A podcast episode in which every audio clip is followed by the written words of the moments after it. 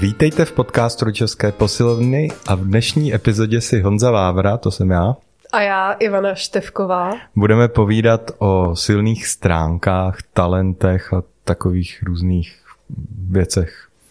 A budeme si povídat o silných stránkách charakteru, co se říká jako našeho jádra, takže o něčem, co je jako bytostně naše. Nebudeme si tolik povídat o silných stránkách toho, jak se projevujeme ve škole nebo v práci, který jdou taky měřit a posuzovat, ale protože jsou v rovině chování, tak se velmi často hodně mění.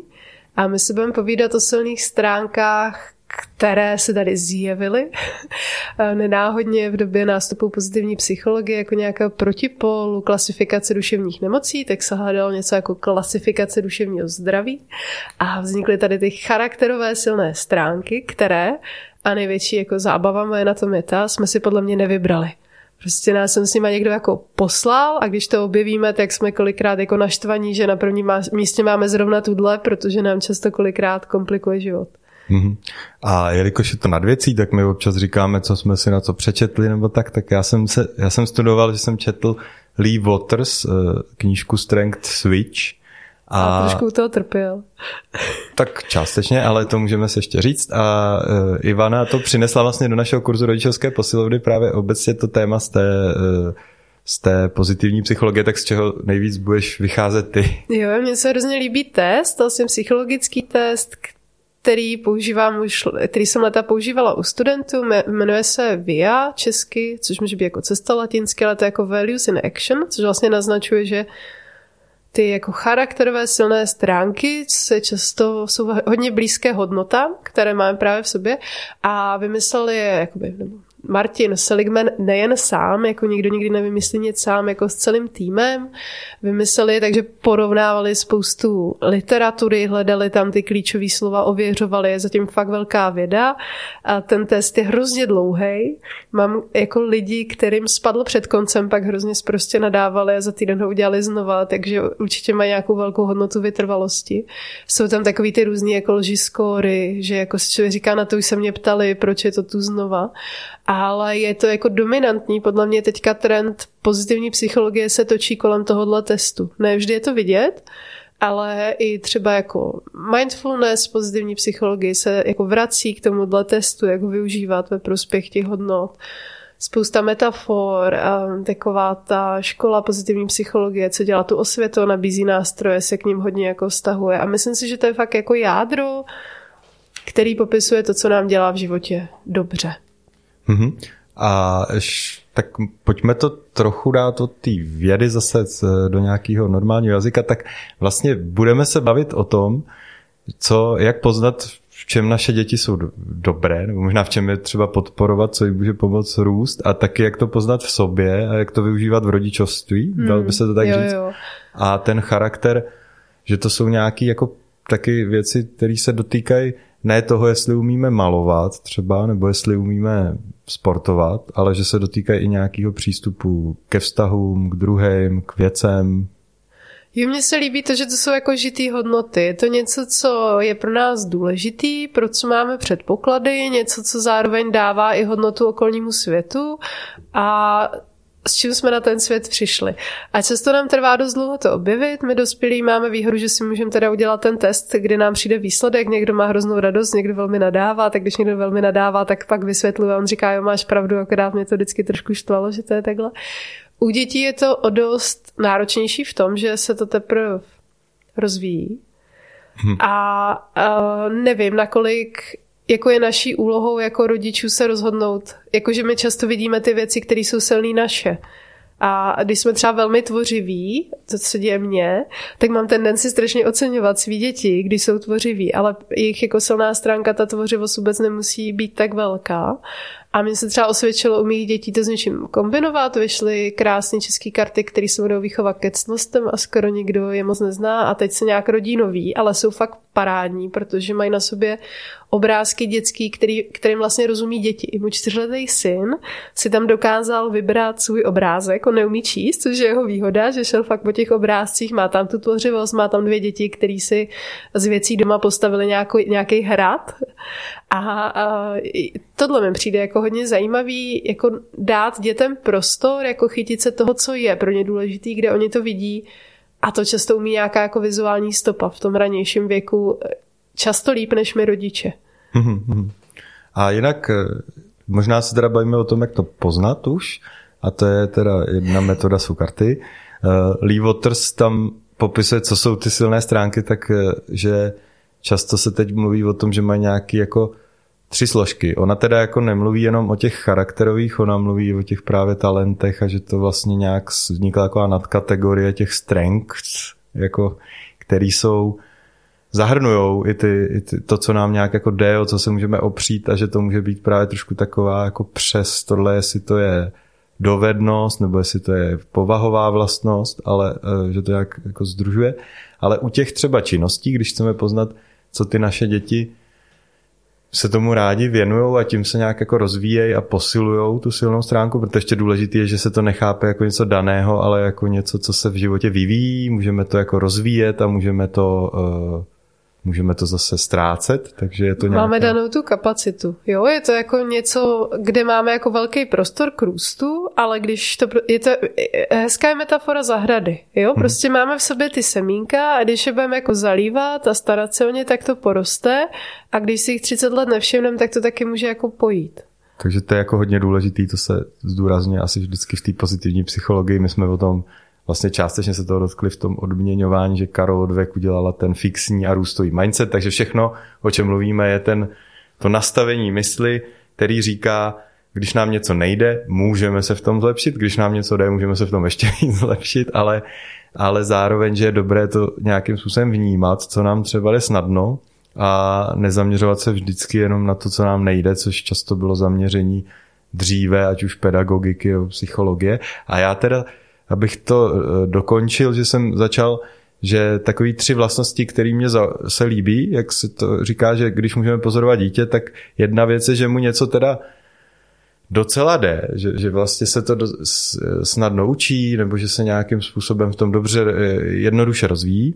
Druhá je, jakou v tom má vlastně jako energii, by se dalo říct. To je nějaká nadšení, zaujetí, ponoření se do té činnosti. A třetí je, jestli se tomu opakovaně věnuje v čase, i když ho třeba k tomu nikdo nebude pobízet. To znamená, možná spousta lidí, dě, dětí má nějaký takový hry, třeba vášnivě skládají Lego a teď prostě pořád chtějí nový Lego, říkají kup mi ho, chci ho zase složit, pak jsou do toho ponořený, když voláte pojď na večeři, tak eh, nechtějí přijít a projevou tam nějaký ty další silné stránky, jakože i když jim to nejde, i když jim to rozpadá, tak to zkoušejí znovu, nebo že nějakým způsobem eh, mají komplikovaný návod a čtou ho a jedou podle toho návodu krok za krokem, což kdybyste po nich chtěli v nějaký jiný činnosti, tak by bylo strašný představit si naučit na kole jezdit podle návodu třeba takového. Takže Tady ty tři věci, a ona to tam Lee Waters ukazuje na nějakém příkladu, že kdybychom pozorovali nějaký dítě třeba jak hraje na piano, takže to jedno by mohlo hrát jako bez chyby, ale pořád by to nemuselo být eh, to, že je to ta jeho, tahle ten typ eh, sil, silné oblasti, protože by hmm. hrálo bez chyby, že třeba ho nutí hodně cvičit, ale nemělo by v tom žádný zaujetí, plynutí a když by nemuselo, tak by se k tomu už nikdy nevrátilo. Pak tam může být jaký to nadšený dítě, který s hrozně velkou energií do toho jako hraje a furt k tomu pianu běhá, ale jakoby ne, nedotáhne to do nějaký jako kvality, že bys bylo schopný se naučit třeba nějakou písničku, možná to takový příklad, no a potom je to, že jako jestli se k tomu ten člověk vrací, i když mu nebudeme třeba říkat, hele, chodíš na piano, měl bys každý den cvičit, tak jestli má tu tendenci. Já samozřejmě vidím, že v průběhu času u dětí to připomínání někdy asi jako když se čemu věnujeme se hodí, nebo že i u sebe sám vidím, že mám ty různý jako plato, kdy to není takový nadšení, že se nějak vyvíjím a musím si říct, půjdu nahrávat podcast, i když zrovna bych ho nešel nahrávat, když vyjde každý týden. A přesto to považuji, že to není příznak toho, že už by to ztrácelo tu energii ale že ta fáze třeba vývojová, to jsem jenom ještě chtěl, jo, že tam je, moc nebylo zmíněno. Já myslím, že jsme hezky nahrál, oni vlastně jednotliví autoři pozitivní psychologie to víme, jako rozvíjí ty své myšlenky napříč sebou. A, a je přesně tady ta typologie popisuje to, na co naráží další jiné knížky a jen to jako zasadím do toho, jak to vnímám já, protože já ráda jako ty knížky vlastně spoju dohromady a moc nedělím, já tvořím mozaiky, mě ty jednotlivé sklíčka moc nebaví. Já si myslím, že to, že v něčem máme energii přesně jako nahrává na to, že tam je nějaká ta důležitá hodnota, kterou jako, a to je ta energie, proto je to jádro, že jako vlastně něco v tom ve mně strašně rezonuje a pak mi to ale jako hledám tu oblast, ve které mi to vlastně jde. A, a to, co jsi popisoval s tím podcastem, to je to, o čem jako víme od Angela Duckworth, že to je ta houževnatost, která vlastně říká, že ti jako nej, lidi, co došli nejdál, tak jako, a teď se vracím k tenisu, to je moje oblíbená metafora, nebo oblast, kde je to pozoru, tak tam nejsou proto, že oni by měli největší tenisový talent. Oni tam jsou proto, že dokázali ten talent skloubit právě s tím jako závazkem toho pravidelného tréninku. A prostě když jako uh, světová jednička, teď je to, myslím, tenhle týden je to Dany Medvěděv, tak aspoň zjistíte kdo, jako on kdyby ty dvě hodiny aspoň denně nepinkal, tak on není světová jednička. A já si myslím, že je to ale jako neba, že to berou jako součást, že to je jako závazek. Já si myslím, že jako nebaví ty tenisty každý den dvě hodiny pinkat, ale ví, že díky tomu si užijou ten zápas, kvůli kterýmu to hrajou. A, a jako a ta forma toho ocenění, jo, třeba to může být, že se vysílá podcast a někdo ti napíše, že to dobře zní, jo, že je to vlastně celý hezky propojený dohromady. A Možná ještě udělám ten jako podkrok těm jako silnějším a slabým stránkám, proč je tak důležitý, že to vlastně vzniklo, protože, a ty jsi to říkal, že jsme se jako v pedagogice, v psychologii hodně zaměřovali na to, co nefunguje. A to jsme hodně jako popisovali, analyzovali, věnovali jsme tomu hodně času. A ono to pak se jako nabízí, že se díváme i třeba na vysvědčení, jako na doklad toho, co nefunguje a furt chceme jako se opravovat. Což je ale ta věc, ve které nemáme tu energii. Protože my jako opravujeme něco, co nám nejde, což ano, protože jsme houževnatí, jako umíme, ale je to strašná dřina. A protože tam nemáme často ani ten talent, tak to jako fakt nevede k tomu, že bychom byli světová jednička. Spíš jsme na hranici jako světový tisícovky a ptáme se jako rodičů a trenéra, jako jste šťastný, že mě pustili na ten turnaj. A, a mně přijde důležitý si uvědomit, že to tak být nemusí. Že opravdu jako můžeme zkoušet sladit tyhle tři věci, jako víc toho, kde mám energii, protože to často naznačuje, že je to něco, co je pro mě důležitý, kde mám tu hodnotu dívat se, co v tom, kde, jak to můžu realizovat, v čem mi to jde.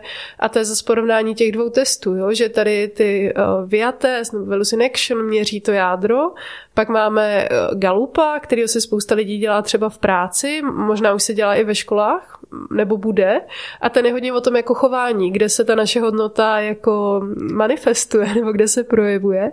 A tam pak můžeme se zaměřit, díky tomu třeba točíme podcast, protože je to něco, co jako uh, tě baví baví, těší. A jo, je to fakt nějaký ten způsob, ten tvůrčí. A pak je tam důležitý vníst tu jako houževnatost. A tu děti jako sami od sebe nemají, jo, jakože se, že se rozvíjí a je prostě fér, eh, když ty děti ještě, jako, jak to říct, jakou to nevydrží. A my se ptáme, máš to piano furt rád? a jako vracíme je do těch jako hodnot nebo do té činnosti a tohle tě těšilo, netěšilo. Myslím, že tam jako ocení to vedení, protože občas prostě necháme ty jako věci spát, protože nám někdo řekne, že to blbě znělo, že nám vlastně jako ublíží a my si řekneme, já už nemůžu, protože říkali, že to není dost dobrý a že tam je jako velká úloha rodičů vlastně kultivovat tady ty silné stránky tak, aby se jim dařilo.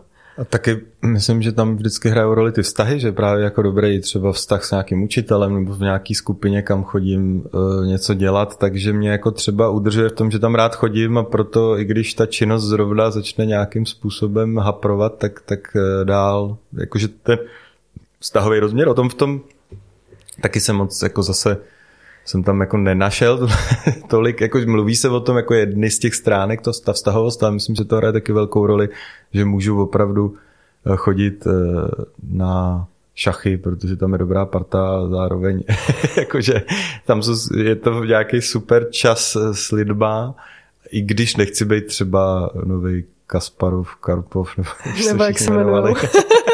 Takže, eh, a teď už jsou jiní zase. A ale... taky jsou stroje, které nám to jednou natřou, že A no jasně, ale, ale jako, že, že ten vztahový rozměr jsem chtěl říct, že ještě jako vlastně taky velmi důležitý a někčí stránka je ten vztahový rozměr a nejde mu tolik třeba o ty činnosti, potřebuje činnosti, ve kterých se dobře může potkávat s lidma, nechce být nejlepší volejbalista, ale chodí hrát s lidma volejbal, protože je tam zábava a popovídají si u toho Přesně. a sednou si pak někam sednout. A to je ta orientace na výsledek, že někdo chce být světová jednička, někdo si chce tenisem vyprázdnit hlavu a plní to pro něj stejnou funkci a je, je to super vědět, jako jestli já potřebuji ten výsledek, nebo mě baví proces.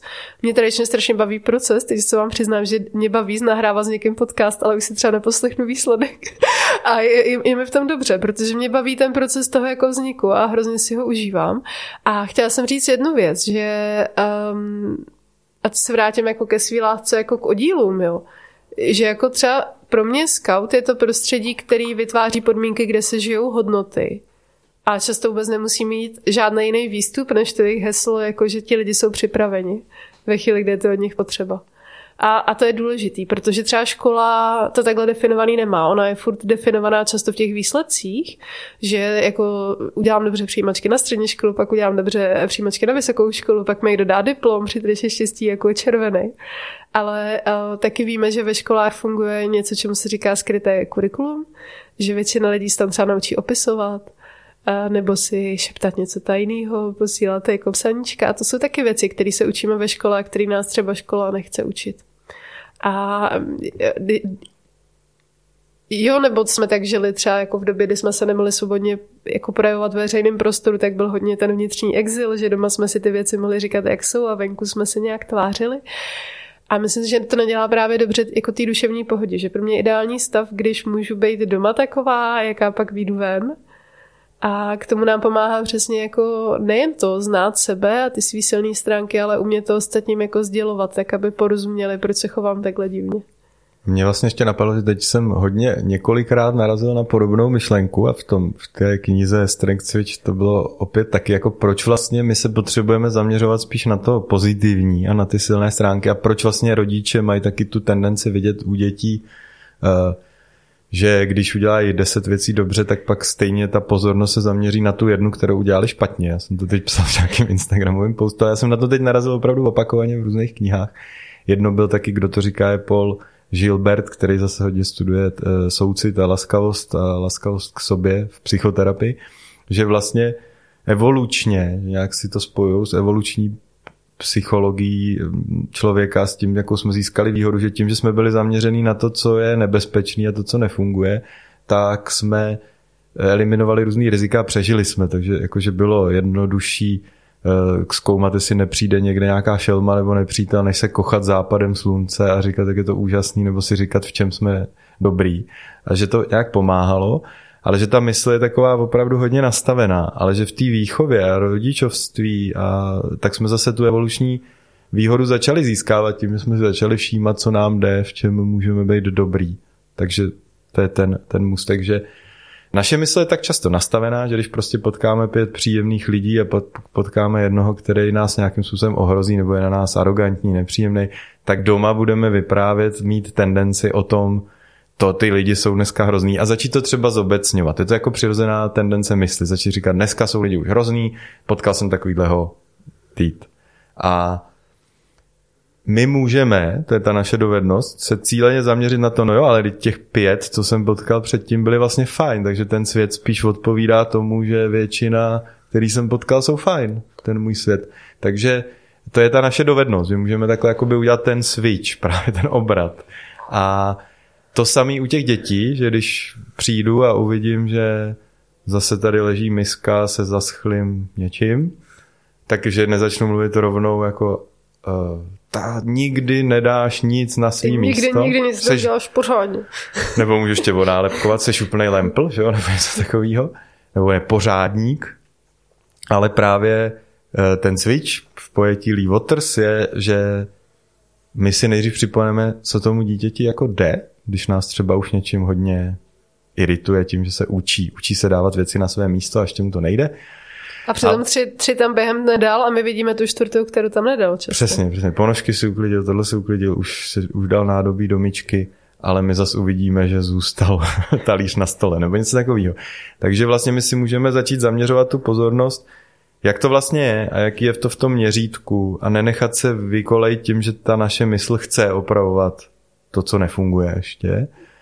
A ne, že bychom se na to teda asi vykašlali, jsem to pochopil, ale že tím, že si i připomeneme jako zase to dobré, ať už i když dojde k nějakému průseru, tak nám to pomůže překlenout to tak, aby jsme toho člověka nezahambili, nezačali na něj opravdu křičet, útočit a ne, ne, nevyčítali si to pak zase zpětně, že my jsme se chovali tak, jak jsme nechtěli, ale že nám to dá nějaký odstup a je to zase jeden z těch my jich tady uvádíme víc v průběhu toho podcastu, jeden z nějakých jako um, uvědomění, všímavosti, co si můžeme připomenout, aby nám to pomohlo zapojit jiný než ty impulzivní uh, tendence v tom mozku. Jo, to je ta metafora vlastně eh, Lee Waters, která říká, že ve chvíli, kdy máme tendenci začít jako valit, co všechno jde opravit, tak se můžeme zastavit, představit si, že máme v hlavě jako přepínač, který se vlastně zhasnul a my si řekneme, ne, tak já si jako rozsvítím a podíváme se na ty věci, co se i, i, i staly jako dobře. Mám k tomu dvě glosy. První je o kapacitě. Pojďme si uvědomit, že jsme často s dětmi v interakci ve chvíli, kdy naše kapacita není úplně jako dobrá nebo nejvyšší. Jo? Když máme malí děti, tak často jako nespíme, jsme hodně unavený, ta zátěž je opravdu velká. Když děti odrostou a chodí do institucí a my chodíme do jiných institucí, tak se nám často stane, že přicházíme domů obě strany hodně unavený. Což je přesně ta doba, kdy máme jako kleslou kapacitu a naštve nás jako maličkost často. A to je dobrý si připomínat, jo? Jakože i, i děti jako jsou často z té školy školky unavený a prostě dělají už ty věci odfláknou, protože už je to jako namáhavý. A třeba jako fakt celý den ve škole dělali všechno jako dobře a my to neviděli a doma už jako si uvolní, tak to tak neudělají. A to je ta chvíle, kdy my jim jako začneme říkat, že hele ty to. A jako vtipný příklad z mého života, moje dcera snad půl roku ve škole nic nezapomněla a doma jako vzpomene udělat hodně věcí, ale fakt dostala, přinesla pochvalu za to, že půl roku do školy nic zapomněla, že jako fakt jako umí prostě se rozhodla, že to zaměří tam, kde je to jako třeba, že ve škole to chce mít v pohodě a ví, že doma to jde jako uhrát, tak to tak v pohodě nemá. Ale kdybych se dívala na to doma, tak ji můžu začít říkat, hele, prostě ty jako furt něco zapomínáš, ty mi řekneš, že tohle uděláš a pak to zapomeneš a přitom ona tu kvalitu má. A ta druhá glosa, já, já hrozně přemýšlím o tom evolučním, jak to furt popisujeme, že dřív nám ty věci fungovaly. Mně přijde, že jsme furt dělali oboje, protože my jsme žili ve společenství a to funguje jinak. Takže si myslím, že jsme utíkali před šelmou a večer jsme se klidně jako společně všichni kochali západem slunce a ono to zbližuje. My teď a jako poslední třeba století a půl žijeme v době, která je hodně jako osamocená že jsme často někde jako v bytě, ta jako jednotka rodiče a děti a tam je to mnohem jakoby těžší si tam vnášet ty jako společné věci, které nám dělaly dobře. Žijem v těch jako bytech a nemáme to velký společenství, který mělo nějaký rytmus, jo? že třeba v neděli se chodilo do kostela nebo že jsme se společně zaspívali. Nám chybí jako spousta těchto jako společenských léčivých momentů. A o to náročnější pak pro nás je to, když jako furt řešíme ty věci, co nefungují. Že vlastně žijeme ve městě, který nás hrozně vede k ostražitosti, často tím jako hlukem, který je kolem. A zároveň často žijeme sami, takže nám chybí ty jako léčivý momenty, kdy jsme nic nedělali, protože kolem bylo dost lidí, kteří by se postarali. A je to přesně ten pohled té Barbary Fredrickson, která říká, a za těchto podmínek my se musíme jako naučit kultivovat, nebo je dobrý se pro nás naučit kultivovat ty emoce, které nám naskakují protože my během dne prožijeme spoustu jako vzteku, který není náš, protože někdo na někoho troubí, příklad, jo. A taky spoustu strachu, který nemusí být náš, protože nás někdo někam zatlačí a my si říkáme, a někdo mě jde přepadnout, jo. Jakože ty naše emoce jsou hrozně v pohotovosti a ovlivňují to, jak se díváme na svět kolem sebe a je fajn si pak přesně připomínat, to je tak super uspávat to dítě, když se k sobě tulíme, mě v tom hezky, protože to je jako takovej, taková niance, která nám může proklouznout mezi prsty a ona prostě ta Barbara říká, uh, ať se učíme vychutnávat ty hezké chvíle, protože oni v tom životě jsou, jen my nejsme zvyklí se na ně dívat. A ještě chci říct, že hrozně žijem v té hlavě. jo, i, i tady vlastně mluvíme o tom, to jsou jako hodně hlavové teorie, že občas je nejlepší si třeba společně přečíst knížku a je tam vlastně všechno. Jen to není evidence-based. Nebo zaspívat spíš. Protože knížka pořád no, taky je příběh, docela... příběh. Ne, ne, nemyslím jako, že si budeme číst na nastavení mysli doma, ale že si třeba přečteme Malýho prince. Jo, jo. Já jsem teď čet nějaký článek se, se, a krásně mi zapadl do těch eh, do silných stránek, že byl se synem Warrena Buffetta, bylo to ve Forbesu. A Warren Buffett je takový ten nejslavnější investor asi. A uh, jeho syn je hudební skladatel a skládá nějakou New Age hudbu a hudbu do filmů a do reklam a takhle. A oni se pta, právě ptali, jako, jak to bylo s tím tatínkem, jestli není zklamaný, že ekonom a tak. On říkal, mě vždycky rodiče právě říkali, dělej to, co je ta tvoje nějaká vášeň a co ti bude bavit. A, a ono to přijde ty věci a, bude, a takže podporovali ho v tom, najdi si ty své silné stránky a rozvíje je. Ale právě, že říkal, že žili jinak dost normálně, mě to zaujalo o tom Warrenu Buffettu, že říkal, on vždycky přišel tak v pět, v půl šestý domů a pak nám celé hodiny četl. Takže vlastně vždycky jsme měli společnou večeři a četli jsme si právě různé a, a to knížky. jsou ty věci, co nás uklidňují a my je často podceňujeme, že prostě ten řád, já jsem dneska si četla ten příběh o lišce, víš, Malým princi, která říká, jak si někoho ochočit. A i tam říká, jako když přijdeš ve stejný čas, tak já už se na tebe chvíli předtím budu těšit a, a bude to jako fajn a, a to, to podceňujeme hodně, že jako ty společně nějaký rituály, který jako někdy jako vnímáme jako oprůz, že jako každý večer šest pro boha, kdo to dělá, ale ono to dává jako nějakou jistotu no, v tom světě, který je dost nejistý. A ty si právě mluvila o tom připomínání si těch, eh, my jsme tady mluvíme o drobných maličkostech, o tom jakoby uvědomovat si to, co funguje a to, že můžeme vlastně učit i ty děti tím, že se o tom jako s nimi povídáme, že právě třeba máme ty společné večeře, kdy si řekneme, co kdo zažil jako příjemného, hezkého a že směřujeme, že ten, uh, to zaměření můžeme vlastně pomáhat Eh, dětem, že se jich neptáme jenom na to, tak co byl nějaký průser nebo jakou si dostal špatnou známku, ty dobrý mě nezajímají, ale že se začneme bavit o tom, co si zažil pěkného, kdy se dneska cítil dobře. Co se ti dnes podařilo, to stále podceňujeme, tak vzniká ta důvěra ve vlastní schopnosti a když někdo vypráví jako snůžku hrozných věcí, tak mu můžeme říct, hele, a byl tam nějaký moment, kdy to fungovalo, on tam totiž zpravidla je, jenom zapomínáme. Takže vlastně pomáhat, jakoby udržet to, to zaměření nebo tu pozornost a i sami na sebe my s tím pracujeme hodně v kurzu, jako všímat si, co nám se povedlo, co, jsou ty naše věci, které nám dokážou zvednout náladu, i když je to náročný. Uh, jak takový jak ty to nazýváš? On, on, oni to říkají anglicky savers? Nebo jo, jako, no, já tomu říkám jako malý radosti, no. A jako no, jsou to jsou věci, to ty... co nás jako drží pohromadě, jo. A tam je totiž důležitý si říct, že naše děti, na rozdíl od nás, mají velký štěstí do určitého věku. Že jsou hodně v přítomnosti. My od určitého věku objevíme jako schopnost, že můžeme cestovat časem v naší hlavě.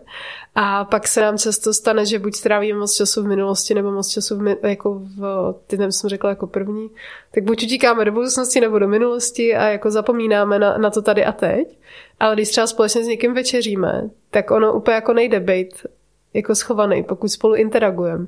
Víš, když jsi s někým v rozhovoru a on se na tebe dívá, tak jako často úplně jako daleko se nevzdálíš, protože se jako společně držíme. Když někomu čteš příběh, tak jsi taky jako v té současné chvíli. A my jako často zapomínáme dělat ty věci, které nás jako kotví tady a teď, zatímco naše děti tam do určitého věku žijou. Jo? Teď zpátky jako k školkovým dětem, víte, že to je téma. Školkoví děti mývají takový to, já se nechci rozloučit a často je to za dvě minuty přejde a oni jsou úplně jako šťastní, hrajou si, je to skvělý, přijdete, je to boží. A, ale vy jste jako od těch dvou minut jako celý dopoledne přemýšleli, trpí moje dítě moc, netrpí moc, mohlo, mělo tam být, nemělo tam být. Že se nám často z té hlavy jako špatně vystupuje, jo? Že my jsme prostě zvyklí jako si říkat, mohla jsem teda v té minulosti udělat něco pro to, aby mi teď bylo líp, ale v budoucnu se nestalo. A tohle je taky dobrý umět jako stopovat. A... Tak to je, to je právě to přemýšlení. To se mi taky vlastně líbilo, že ona tam, já jsem se hodně dozvěděl o Lee Waters, ani to, co jsem nechtěl možná, ale a ona jako říká, byla ta pesimistka, já nevím, měla bulimy, já nevím, co všechno tam jsem se o ní dozvěděla. Prostě dávku osobní tragédie a bez byl věřitel. Ale právě, jako, že psala, a to já hodně jako na to, to, to nacházím s těma klientama, že oni nemůžou spát, protože si jim honí hlavou to, co všechno udělali špatně, co ještě nepůjde. A to je jako právě zajímavé cvičení před tím spaním, si naopak učit dělat ty seznamy, co bylo vlastně docela dobrý v tom dnu, nebo za co jsme vděční, že vlastně jako ona, ona říkala, se tak namáhala tím si přijít na to, za, za co je dneska vděčná. A je to Aha. vlastně někdy namáhavý, Jo. ale to jí unavilo a usla a vlastně No. nerozvinula ty myšlenky. eh, Přesně tak. tak to se mi líbilo, to bylo takový hodně Hele, a to chci Honzo podepsat, protože jsem se včera zbudila ve 4 ráno a moje mysl jako začala být velmi katastrofická.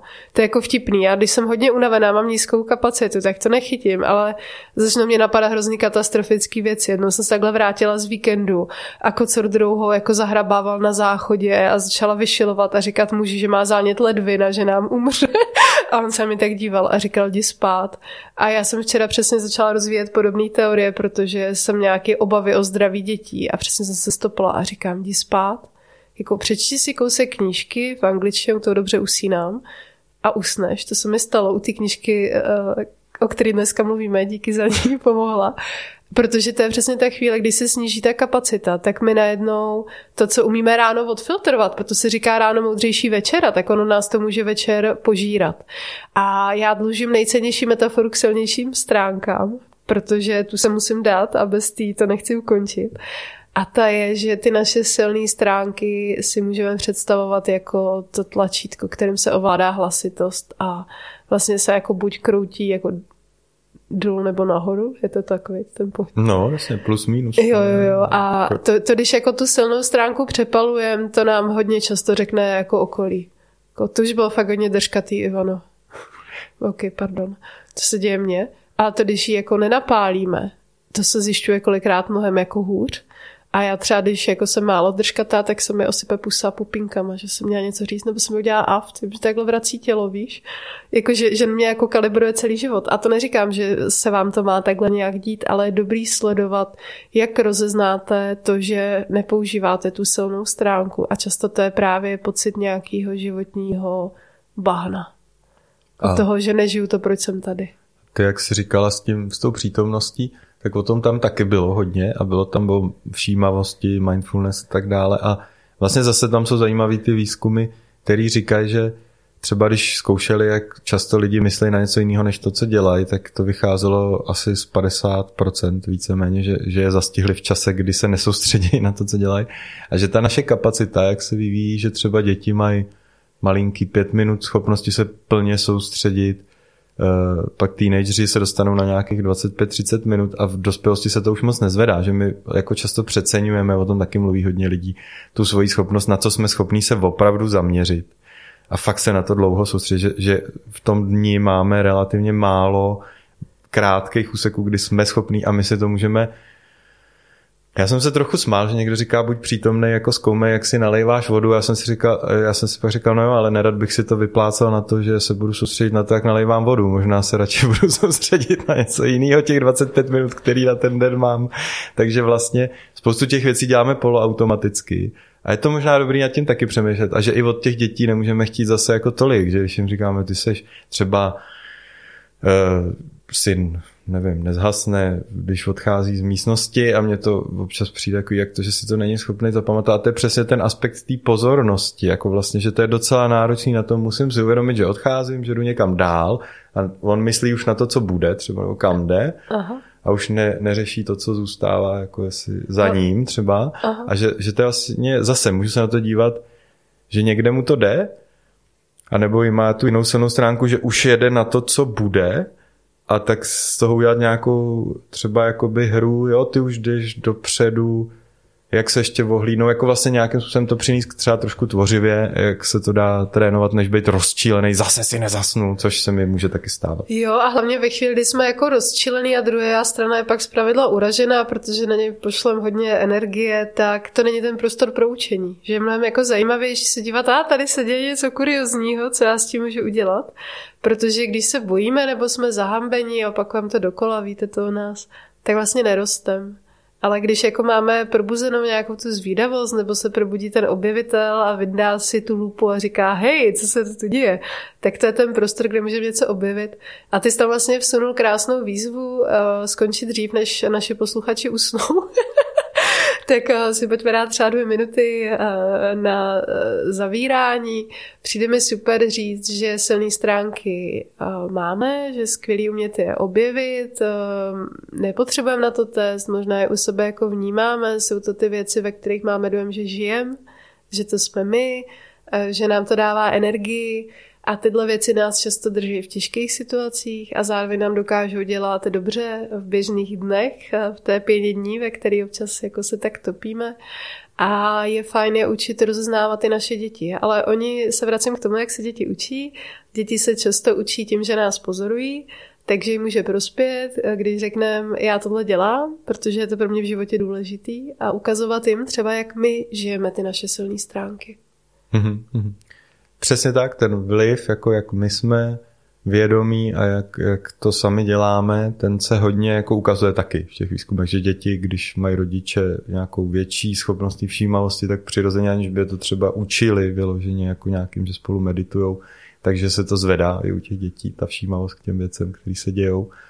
A mě tam ještě právě napadá, abych možná řekl zase teda tu, co mě jako u té knížky přišlo jako ta slabší stránka, že někdy tou optikou té teorie, eh, že to pak vypadá, že jí má člověk aplikovat úplně všude a na všechno a vlastně žádný jiný ty metody, jak zpracovat emoce nebo jak tu situaci to jakoby nejsou, což mě někdy v těch knihách přijde takový rušivý, jako kdyby jsme kázali nějakou jednu pravdu. Jednu pravdu ale co mi přišlo velmi cený, že opravdu si uvědomuji, a to si uvědomuji už roky, že třeba i já jsem takový, že mám tendenci být kritický nebo být zaměřený na to, co mi nejde, že mi to hrozně pomohlo, hodně pomohlo, abych nebyl negativní, hodně mi to pomohlo a hodně, že jako vždycky znovu se vyplatí si připomenout, že jestli těm blízkým neříkám většinu věcí, že na něco si stěžuju nebo jak jim je koriguju, opravuju místo, abych s nima navazoval ten vztah, že věci můžu říkat pozitivně a ne negativně, jako místo toho uh,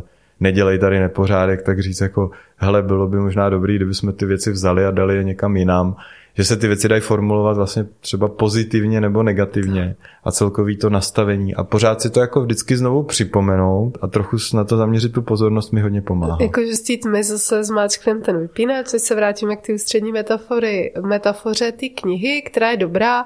A myslím si, že to, že když je někde tma, jakože vidíme to špatný, může prostě znamenat i to, že jsme hodně unavený nebo že už jsme to dneska dali dost. A že je fér říct, jdu si dělat 10 minut dobře, vrátím se a hned bude všechno vidím hezčí. tak jo. Takže kdybyste si z toho chtěli něco odlít z praktického, tak zkuste prostě, až zase uvidíte něco jako zase tady nechal tohle, nebo už zase křičí, když tak nejdřív přemýšlíte o tom, jo, co mi dítě dělá dobře, kdy mu to jde, kdy nekřičí, kdy... A proč jsem sakra a, tak unavený? A představit si to tlačítko, že teď jsem negativně zaměřen, negativně zaměřen a tady mám přepínač, pozitivně zaměřen. A co by udělal s tou situací, než začnu mluvit? A to je možná ta metafora. Přesně tak. A kdybyste zjistili, že tu tmu máte dlouho, tak na podzim otvíráme další kurz rodičovský posilovny, kde vás těch různých cviků naučíme víc a kde vás můžeme potrénovat v tom, jak se dělá v životě líp. A jdem pro vás natočit ještě bonusový díl, kde vám rozeberem těch 24 charakterových předností, silných stránek. A možná řekneme nějak ještě víc těch typů, jak v tom každodenním životě. A asi budeme hodně a dáme nějakou volnou ukázku, tak pár minut. Tak se mějte krásně. Ivana má plán a uvidíme, jestli její silné stránky v lídnosti Ivana a kreativity dokáží ho posluchačům ukázat. Děkujeme za pozornost, to byl podcast nad věcí o silných stránkách a pozitivním předsvaknutí. To byl Honza Vávra a Ivana Štepková z rodičovské posilovny.